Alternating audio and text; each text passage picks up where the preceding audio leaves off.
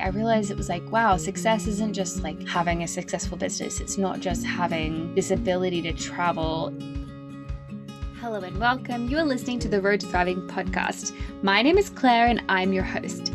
This podcast is all about demystifying and celebrating what it means to thrive as a traveler and to pursue dreams of living life differently. On this podcast, it's usually my job to speak with travelers and nomads from around the globe who are living alternatively and thriving, to show that there are many roads to thriving in an alternative traveling lifestyle, giving you the inspiration and tools to pursue your own thriving life of travel, adventure, and dreams of living differently.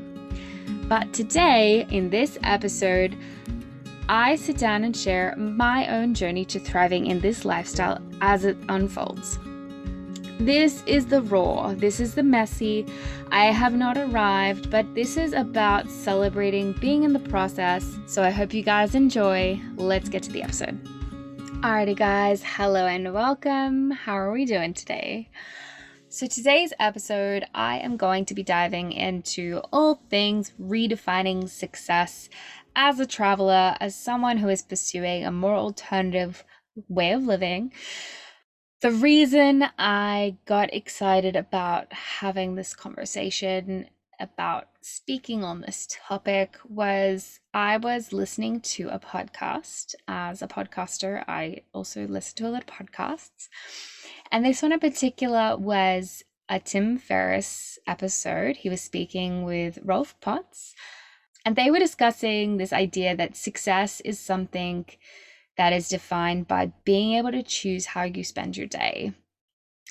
And when they said that, it very much resonated for me. I know that a lot of times in my life, I have tried to walk the path of, you know, what I thought was expected of me, what I thought was deemed successful um, for a lot of people. And those metrics for success weren't really anything to do with that. And it's really funny. Like, I think back to when I was in school and trying to decide on a job that I wanted to do for the rest of my life, which is so silly to even think of now with the amount of jobs that I've done in my life. But little high school me trying to figure out what she wanted to do with her life. Never once did someone ask me how I wanted to spend my day. No one ever asked me what I wanted my lifestyle to look like. It was always what job did you want to do?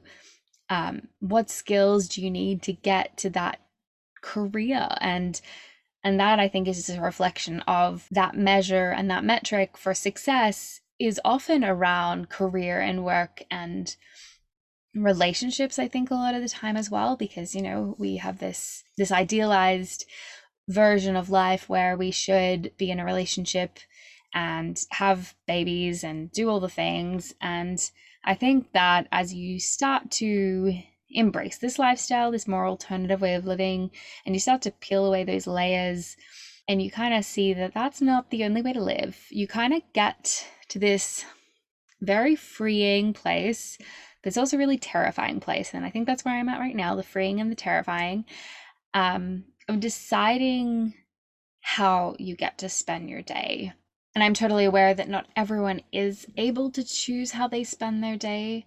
I'm very, very aware of that. But when I heard Tim say this, this idea of like success is being able to choose how you spend your day, it really sparked something within me. It really opened my eyes and I'll link down that conversation if you guys want to check out that episode. I really enjoyed it. Um, they're talking all things travel and vagabonding, which is um, Rolf Potts' book. But yeah, so basically, after hearing that on that podcast, and then this week, I am going to be releasing. Stay tuned, it will be out on Sunday. But I was chatting with someone about the topic was all about health and well-being and just even having that conversation was just yeah again another layer of opening my eyes to really redefining what success is because like as i am now working for myself, podcast up and running, I'm realizing that it's very easy to, you know, sit inside all day and be in my van all day and um, then, you know, do a quick, busy travel day. And I've just really gotten caught in the cycle of like work, play, work, play, work, play. And I just am feeling very like fulfilled because I'm, you know, I'm doing the travel thing that I really want to be doing and I I'm doing the work thing that I really, really like doing, but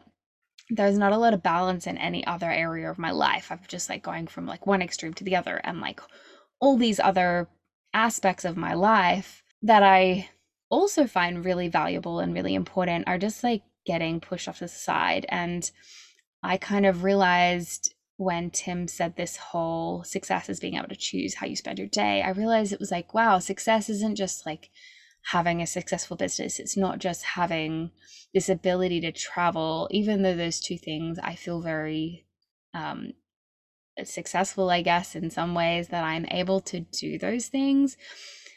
There's also a lot of other aspects that have been pushed off to the side. So, with all this processing, I was doing a lot of thinking, figuring out what I could be doing to kind of find a bit more balance across the board.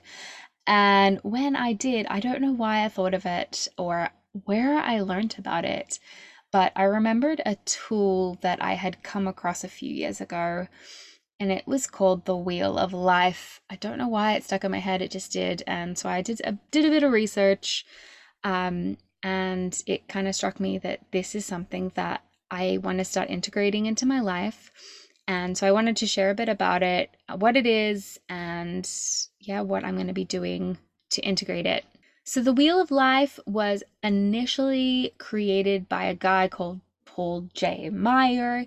He is kind of like, I don't know, he's kind of known as the one of the fathers of personal development. And basically, this Wheel of Life is you just picture a wheel. I, I can also link a little visual for all my visual learners out there, but yeah, it's basically a little wheel, and there are all these different aspects, and each one is kind of like a spoke on a, a bike wheel. So those little pokey things for anyone who doesn't actually ride bikes. Um, and each represents an area of your life that is important to you. And like if you just type in Wheel of Life into Google, it comes up with a whole bunch of like stock standard ones like spirituality and relationships and yada yada yada but i think um i don't know i just really don't think that applies for a lot of people just to take these cookie cutter boxes and apply them to our lives and that's kind of the point so uh, what I loved about this, I was like, you know what? I'm gonna create my own little versions of success. And what does that look like for me? If I had to choose eight categories of what is important to me in my life that I want to be making sure that I'm integrating across the board, what would those categories be? And so, I mean, just for your guys' reference, I'll share what I came up with.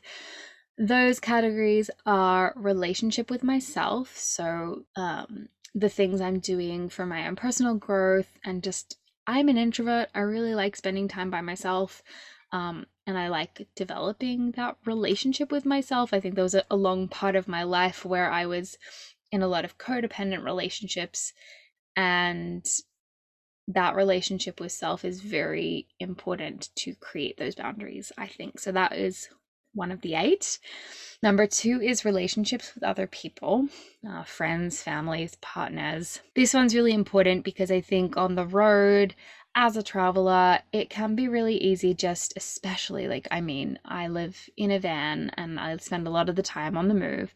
It can be really easy just to, you know, be like, and I travel with a partner, so it can just be so easy for us to just be caught in our own little travel bubble and just to speak with each other and, you know, people that we meet along the, the way. Um, what is really challenging is to remember to check in with the people that I do really love and care about. And sometimes just in the day to day movement of work and life and travel, I just forget. Like it's just not present in my mind. And so I forget to do it. And so that's something that is 100% important that I'm going to be spending a bit of fo- focus on. Number three is health and well being obviously, I mean, I travel around a lot. My, and you're going to hear this more in this episode coming out on Sunday. Um, sorry, Sunday Australian time, by the by. Uh, for anyone who's listening elsewhere, it will be a different, probably a Monday for you guys. Uh, sorry, a Saturday. My goodness, words.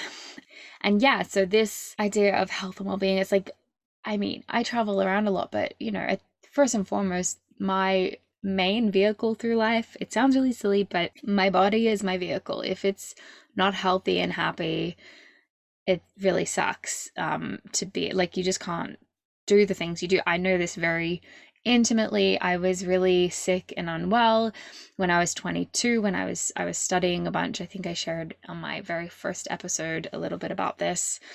Um, if you guys want more context, you can check that out. But yeah, I just I got really sick, and traveling while you feel sick is really crappy. And so feeling healthy and well is very important, especially like when you're starting to integrate work into the scene um, making sure um, you're moving around and all that fun stuff. Number four is money and finances. I mean, this one really speaks for itself. Money, finances, taking control of those things is super important and helps you to continue to travel.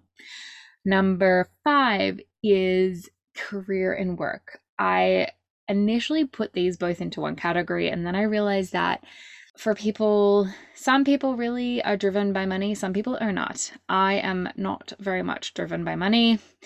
It is both a blessing and a curse. I very happily will work and do something that I really enjoy just because I enjoy to do it, um, which is amazing, but it's also um, a balance.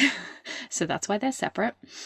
And so it's this happiness in the work I'm doing and all that good stuff. The next one is contribution. This is something that I think can be very easy to be left off to the wayside, especially oftentimes when I'm traveling around.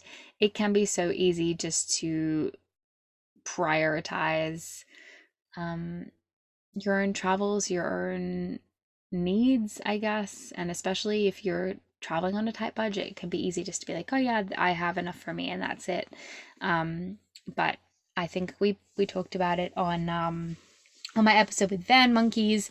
We chatted with I chatted with Tom and Amy and we were just talking about there are so many ways outside of your money that you can be generous with and that's something that I know that I want to be doing more of. Um, so that's another category. Next one is connection and community. Again, I think this is similar to relationships with others, but I also I don't know. I I might merge these. I I think they work separately at the moment. I'm gonna work in progress. I'll keep you guys updated. But so for for me, I separated them because I think community can be like more of this idea of like cultivating a belonging versus like those like one-on-one interpersonal relationships. And then the final one is creativity and hobbies. This one is probably the one that needs the most work for me. I I know that it's just so easy for me just to be like, "Oh, how should I spend my time in a way that is productive?" And I think this is the biggest thing I'm having to reassess about like success being able to choose how I spend my day is like choosing to spend my day indulging in my creativity, indulging in my hobbies is successful is a really challenging concept for me, but is something that I am very excited to move toward because this idea that success is me being able to get out as much work as possible and to see as many things as I can. It's just not sustainable. It's not what's going to make me happiest. So that is pretty much my list, guys. So I have decided that I'm going to be, uh, like I was saying before, there's this little wheel and in the middle you have a zero and all the spokes go out to a number 10 and this there's this idea that you kind of rate each one